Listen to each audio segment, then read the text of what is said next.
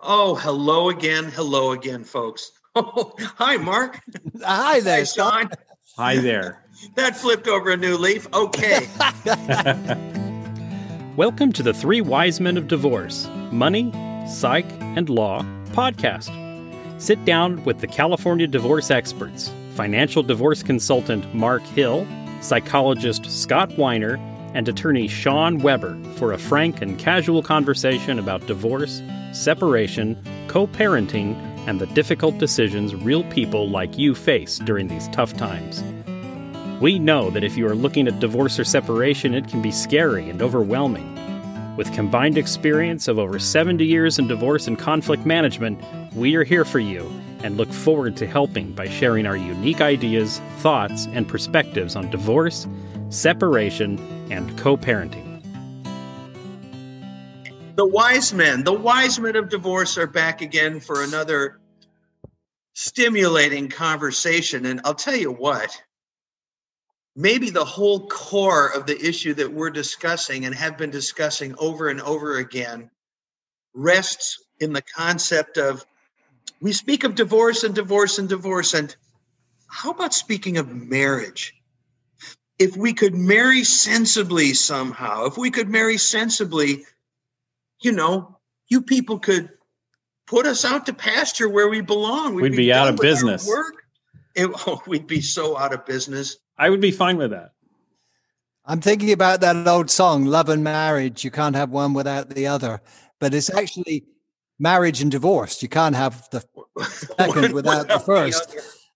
So, and and I've had people come to me who are entering a second marriage or who are marrying late in life and have substantial assets, and you know they're like, "What do I do? How can I do this the right way?"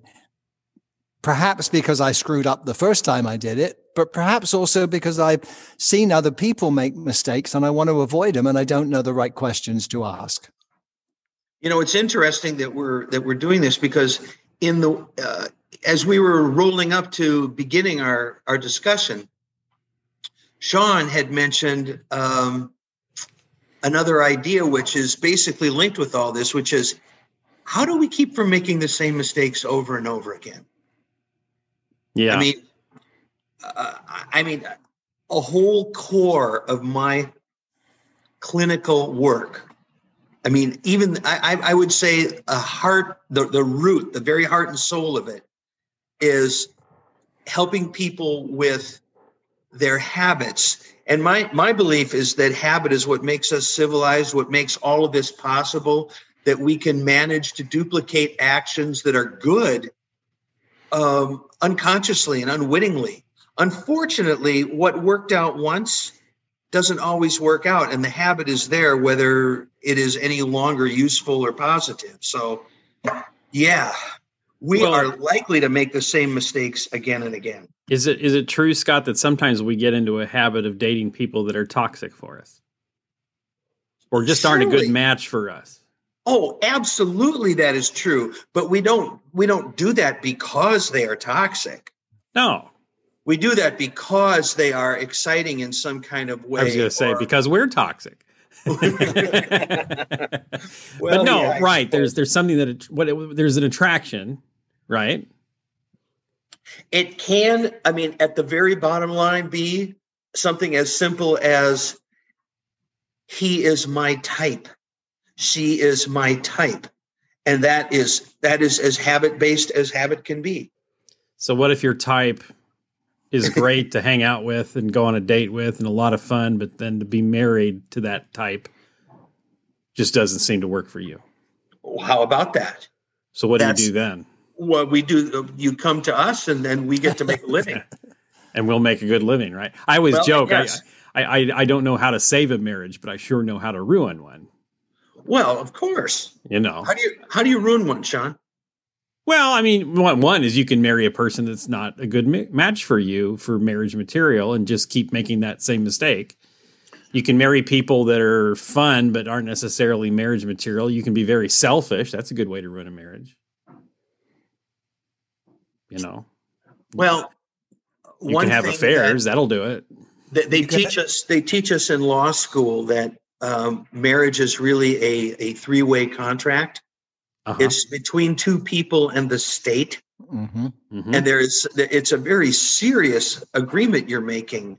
And what is less exciting and less interesting on that first or second date is the um, deeply, deeply important capability of being responsible to each other and being, uh, as Mark has spoken of, being each other's fiduciary, having those duties to each other. Doesn't that sound romantic? Oh Yeah. my God. That's Let's Yeah. have a talk exciting about the thing. prenup, honey, right before we go home. right. Let's let's talk about or or like the couple I had the other day. He got out of bed, walked around to the other side of the bed, knelt down, and proposed to her. You know, Okay. they'd been living together. Okay. All right, fine. And then and then they proceeded to talk about the prenup. Hmm. Not very romantic. No, but mean- it's better. It's better than just after the wedding invitations went out. Well, that's happened too. Yeah. Yeah, you know, and I, I I was joking with you guys before we went on that that I have this curse, and you probably experience it too, where you know we've seen enough divorces that we can kind of tell, I, or at least I can. I I can spot folks, and I, I'll turn to my wife. Oh yeah, I give them about five years if they're lucky. and she punches you in the arm if you're lucky. She's like, "Shut up! Don't say that!" right? And and but I mean, I'm usually right. Which and so it what would is it I'm upset her even spotting? I'm not even sure what I'm spotting. I just it's just kind of a sense, maybe a professional sense of having been you know, there's just interactions that kind of you spot. Well, you know. know what, what what might help our folks out there is if if you can actually state what the um what some of these signs might be. Okay. What do you notice? All I right. mean, so I'm ad libbing, shooting from the hip here. go for Um, it. Over involved extended family.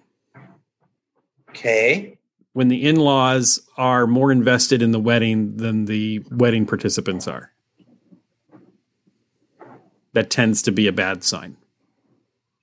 I notice a um, either a, a, a set of behaviors or even even uh, reported history being bandied about of really irresponsible behavior. Sooner or later, that's going to tip, Mhm. you know, the meter. That doesn't Or- mean they won't be able to recover, and that can be an artifact of simple immaturity that people grow out of. But you know, when you have people well into adulthood who, you know, you know, have um, just just not managed to be reliable, Yeah. know, boy, Well, and that kind of goes with the in-laws. So I mean, like, if if the person you're marrying has not managed to cut the cord, the umbilical cord, by the time Yes. you're planning to marry this person from their parents, chances are that cord is going to be remain intact throughout your marriage. it, not to be difficult, but I've seen that save marriages too, though. Okay. Well, I, you I know can follow where that. where you know but it's it's it's a strange thing because um you know the the responsibility end of things is is up in the the uh superordinate generation then as opposed to in the relationship and it's kind of weird it, it's we were laughing about how unexciting and unromantic it is but boy what a feeling of confidence it gives when you really know the other person is reliable and you know Mhm. pulling So, do you run a background check? Do you do a credit check? I mean, seriously. No, Well, I mean, no, you're so smart. It, A credit check is a good idea, actually.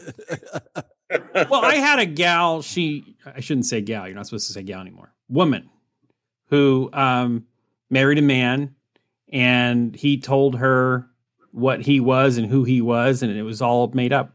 It was all story. And then after she was married to him for a while, she realized what he really was and wasn't anything any, anything close to what he sold her as far as his background, his career, his life. He, he he sold himself out. He held himself out to be this very wealthy, successful businessman. He was an absolute pauper and a failure in business, and um, didn't hold many of the positions he said he held. And So, is there a legal consequence to that? That's where I was going. Law question, law question. Yeah, Well, really. it can be. I mean, you you can get a nullity of marriage. You know, basically, when we say nullity, it's as if the marriage never happened.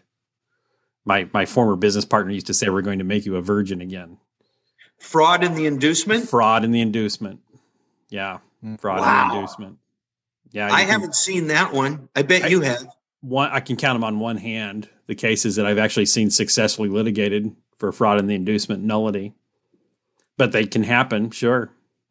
Um, the other is, uh, or or um, he was sterile and had uh, an STD and didn't tell me about it, and then we got married, and now we can't have children. And on top of that, he gave me an STD. I had that case, and uh, there was a she got a, a, a nullity for that.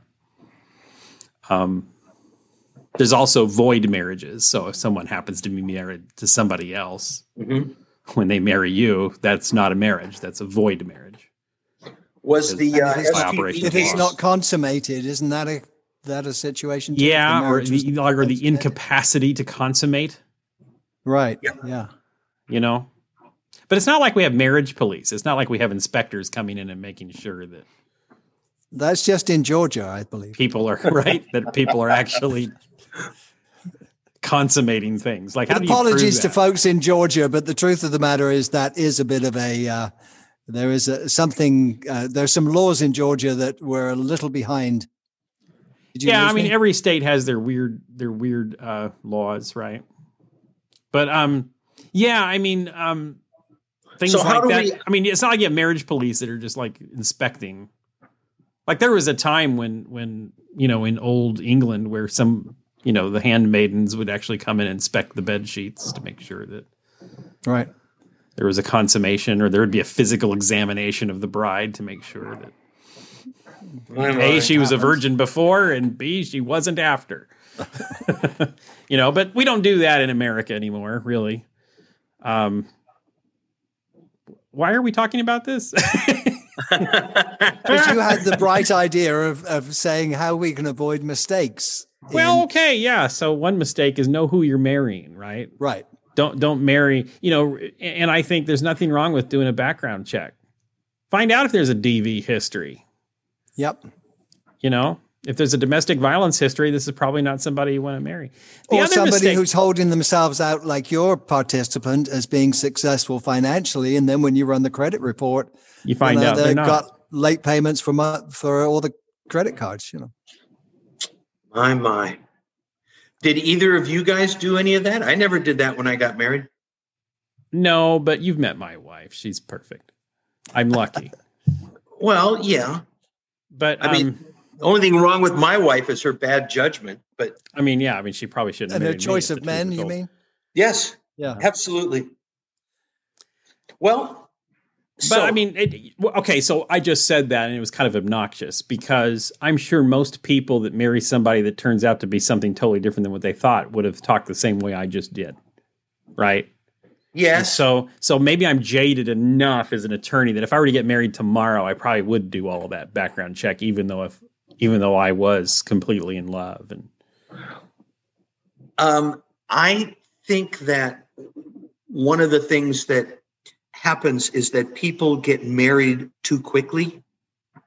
Hmm. And, you know, when you marry on impulse, as opposed to really spending some time to get to know somebody, you know, if somebody's telling all these grand stories of uh, richness and business and this, that, and the other, um, but never quite paying for dinner, uh, you might you might wonder, or you know, So marry slowly, and the corollary to that is divorce quickly. Because I, well, think about it. I've learned with hiring people, my tendency was always hire the first person through the door that I think I can get along with, and then stay with them even when they're not working out, because I want to make it work, and I picked them. I've learned to do it differently. Hire very slowly, and if it's not working, you know, let's fire terminate. quickly. Let's fire quickly. Let's move on. Both of us will be happier. You know. I probably could have saved myself a lot of heartache in business if I'd have been more attentive to that. I think the hiring part is, is, the corollary to the understanding who you're marrying. Sure. Well, yes. And you know who you're marrying slowly. Well, and yeah. the other the other thing is once you know Toni Morrison said, when a person tells you who they are, believe them. Hmm. You know, so if you come across a person and they kind of give you some hints as to what kind of personality they have and how they're going to treat people, believe them. I mean, my favorite example is you have somebody, you know, um, I'm the other woman or the other man, and I, you know, they, they they've left their spouse for you. Hmm. Why do you think they're not going to leave you for someone else after that? Oh, because we're all too great, man. Come yeah, on. Absolutely. I'm perfect. What's your problem? I don't understand. Right. Yeah. Right. Um, so I mean when when somebody tells you who they are, believe them. Well, except the sociopath. you mean when somebody shows you who they are. Yeah. Because it's like you. This, yeah. Well, there's, the soci- there's everybody's left somebody for us. Okay, Mark, you go. Well, there's the sociopath who is charming and who will you know, is has energy and is exciting and they're fun to be around and they're uh, not who they actually say they are, but they're convincing. But if you spend some time with that person, Scott, would that sociopathic, those sociopathic tendencies kind of show themselves? So, like, if you do a rush wedding, you might miss it, right? But if you spend, well, sure. Um, unfortunately, the answer to that is yes, but it doesn't help because what they'll keep showing you is the charm is the charm is the charm is the charm. Mm. and and they um, although they're very self-centered they're unwittingly they're they're, they're it, it's even deeper than intent. By nature they are so watching you for your responses and they are just going to make you smile and smile and smile. But over time again over some time um, they'll start to do things like, oh, not show up, uh, or uh, be, you know, and, and then have a, a, a real flip, you know, Le- leave a boiled rabbit on your stove, things like that. about that one. I've never seen that one. None talking about the whole that movie Fatal Fatal Attraction where, where she left a left oh. rabbit. I thought that was a cat, wasn't it? It was the rabbit. I was the rabbit. Well, what about the Godfather? Just put a horse head in the bed, you know. this is a really that's a perfect example. Michael Corleone was a was a mafia killer, and she married him, and and he's like, "Oh, I'm going to go legit." Yeah, right. Yeah, well, you can ask me one question about my business, and that's are it. you involved in it? And this this is the one time I'm going to answer in a whole marriage. Are you involved with the, the crime syndicate? No. No. He, lied, yeah. he only had to lie to her once. Did you murder your brother in law? No, no of course not. What do, what do you think I am? A killer? Would I leave my would I leave my sister a widow? That's right. That's what he said, isn't it? Yeah. Why would I do such a thing? She's crazy. You know, she's just crazy telling you that. But that's that's classic kind of sociopathic kind of stuff, isn't it? Or kind of manipulative stuff um, I don't know how classic it is. It's classical. Uh, it's a good movie. Film.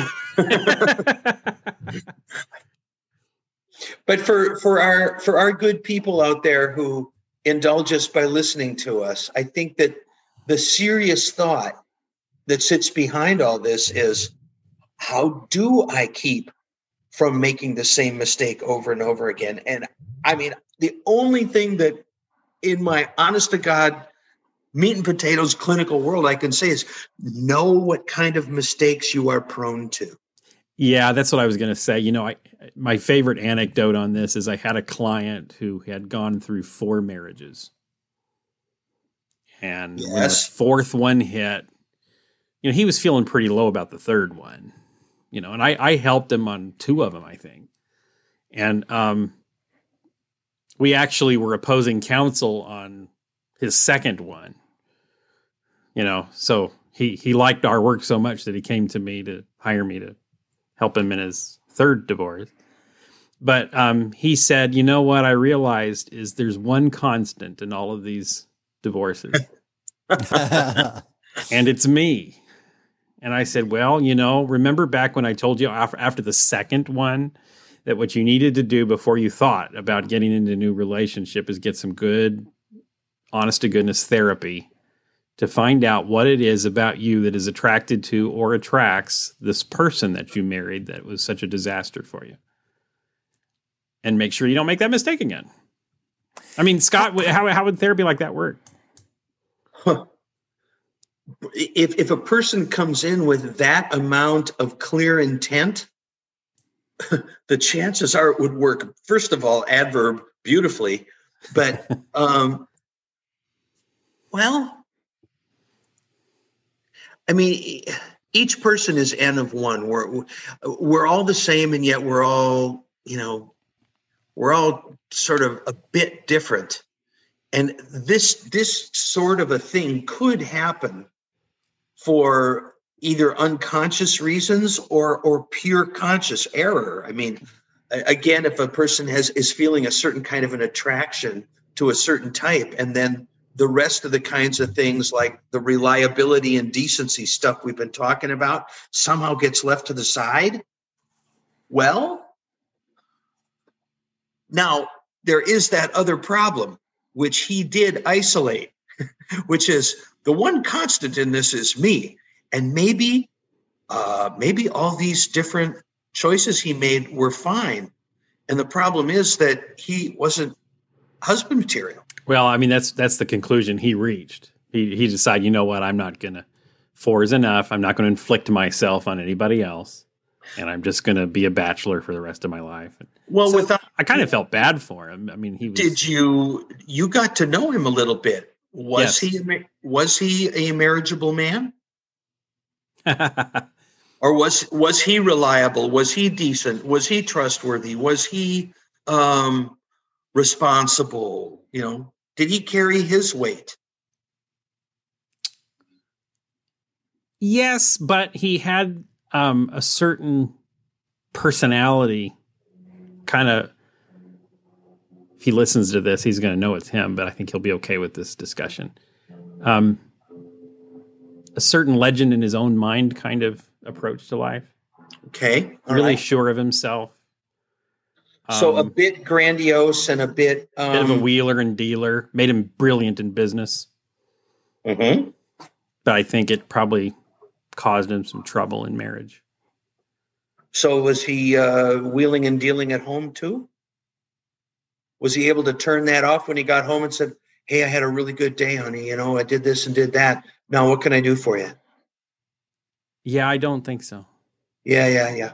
So, I, well, I mean, I don't know. I mean, one of the women he married was a lunatic. I mean, I can tell you, she was not tightly wrapped. But maybe was, that was maybe. I mean, he was attracted to that, so maybe that's part of the problem too. Was she exciting? Well, the, the, yeah, I'm sure. Well, there's, ahead, so, so there's that there is that aspect where it's you know yes she's broken, but she's never been with me before, and I can fix her because I'm so special. So oh, there, is, yes. there is that syndrome. A little bit but of a hero complex. What I'm hearing from this is we really cannot know for sure. You know, we really mm. cannot be sure when we get married that it will last a lifetime. So, what can we do? What how can we help people practically with you know, yes, you get married with the best of intention and uh, uh, all these high hopes, but you know, we should be aware that divorce is um, statistically a pretty high outcome for everybody. Five out of 10. Yeah. And for second marriages, it's more than for first marriages. And I didn't know that. Yeah, it yep. is. It increases the more marriages With are. each marriage, it's, it's exponential. Yeah. In fact, it's not really half of all marriages fail. Half of all first marriages do not fail. Exactly. It's yeah. the second and third marriages that skew the results. Yeah. So, I see. So, what can we do? Well, first of all, let me be a financial guy here. Hmm. Let's do that. Make sure we know what we own and can prove it the day we get married. Nobody, you know, right? They don't say, okay, I'm getting married in the morning. We're going to have the bachelor party on Thursday, and I get married on Saturday. So on Friday, what I'm going to do is print out account statements of all my brokerage accounts, my bank accounts, my 401k, my. Uh, I'm going to make sure I've got that letter from my mom and dad that that says that I actually they gave me hundred thousand dollars nine years ago that I put into this uh, house where this soon-to-be wife of mine and I have been living. Get your ducks in a row financially so that you have it. Pray you never need it but at least then, if there are what we call separate property claims, because you had stuff before you got married, then what you would do basically is now have all the documents you're going to need. So that's a practical thought. And I, I, don't think it's being pessimistic. I think it's just being, you know, I think it's being, and it's also being a good steward to your spouse. Exactly. You know, um, Folks, did you notice what he said about the timing of that the day before the wedding?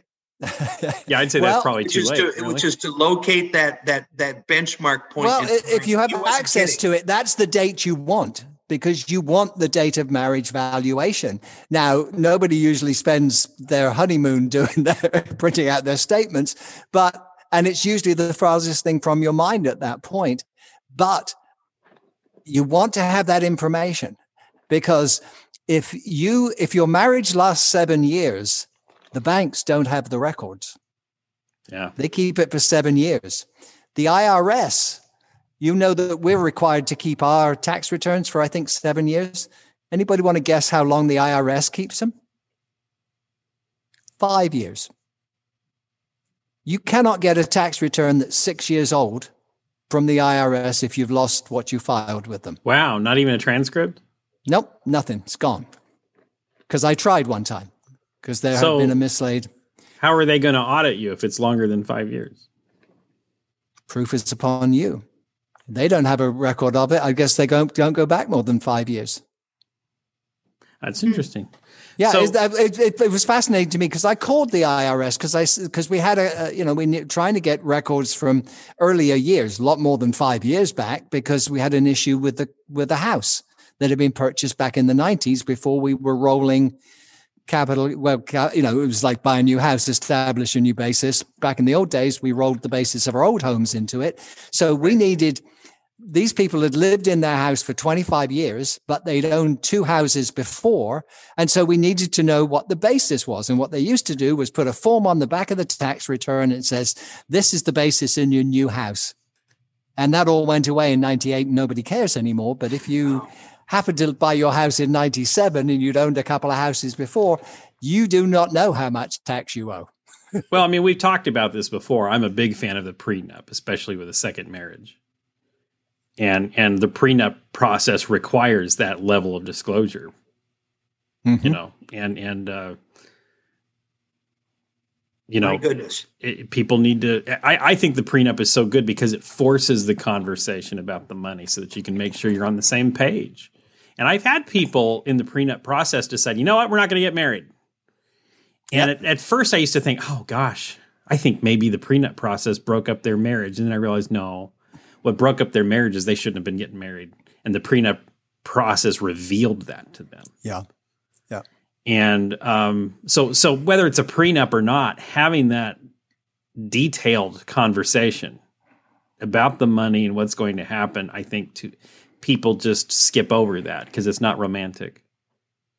Yeah. Well, no that, one wants to that have that prenup conversation. prevented a train wreck, and instead they just didn't get on the train. You know. They didn't get on the It's not- train. Well, I remember telling this this. I remember this woman in particular. I mean, the agreement he wanted her to sign was so onerous, so horrid that I could not. I told her, I said, I cannot recommend that you sign this. This is a horrid agreement for you.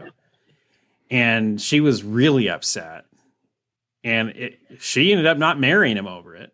And I think, okay, bullet dodged. Yep. You know, maybe that's okay. Watch, I'll probably get letters. How dare you screw up these people's engagements? But they just asked me, you know, what does the prenup mean for me? You know, and it really what it did is it exposed some attitudes that were just not compatible for them. I said to her, I said, if you want to marry this guy knowing that that's what's going to happen if you get divorced, then by all means, you know, my job isn't to tell you not to do it. My job is just to tell you what your exposure is.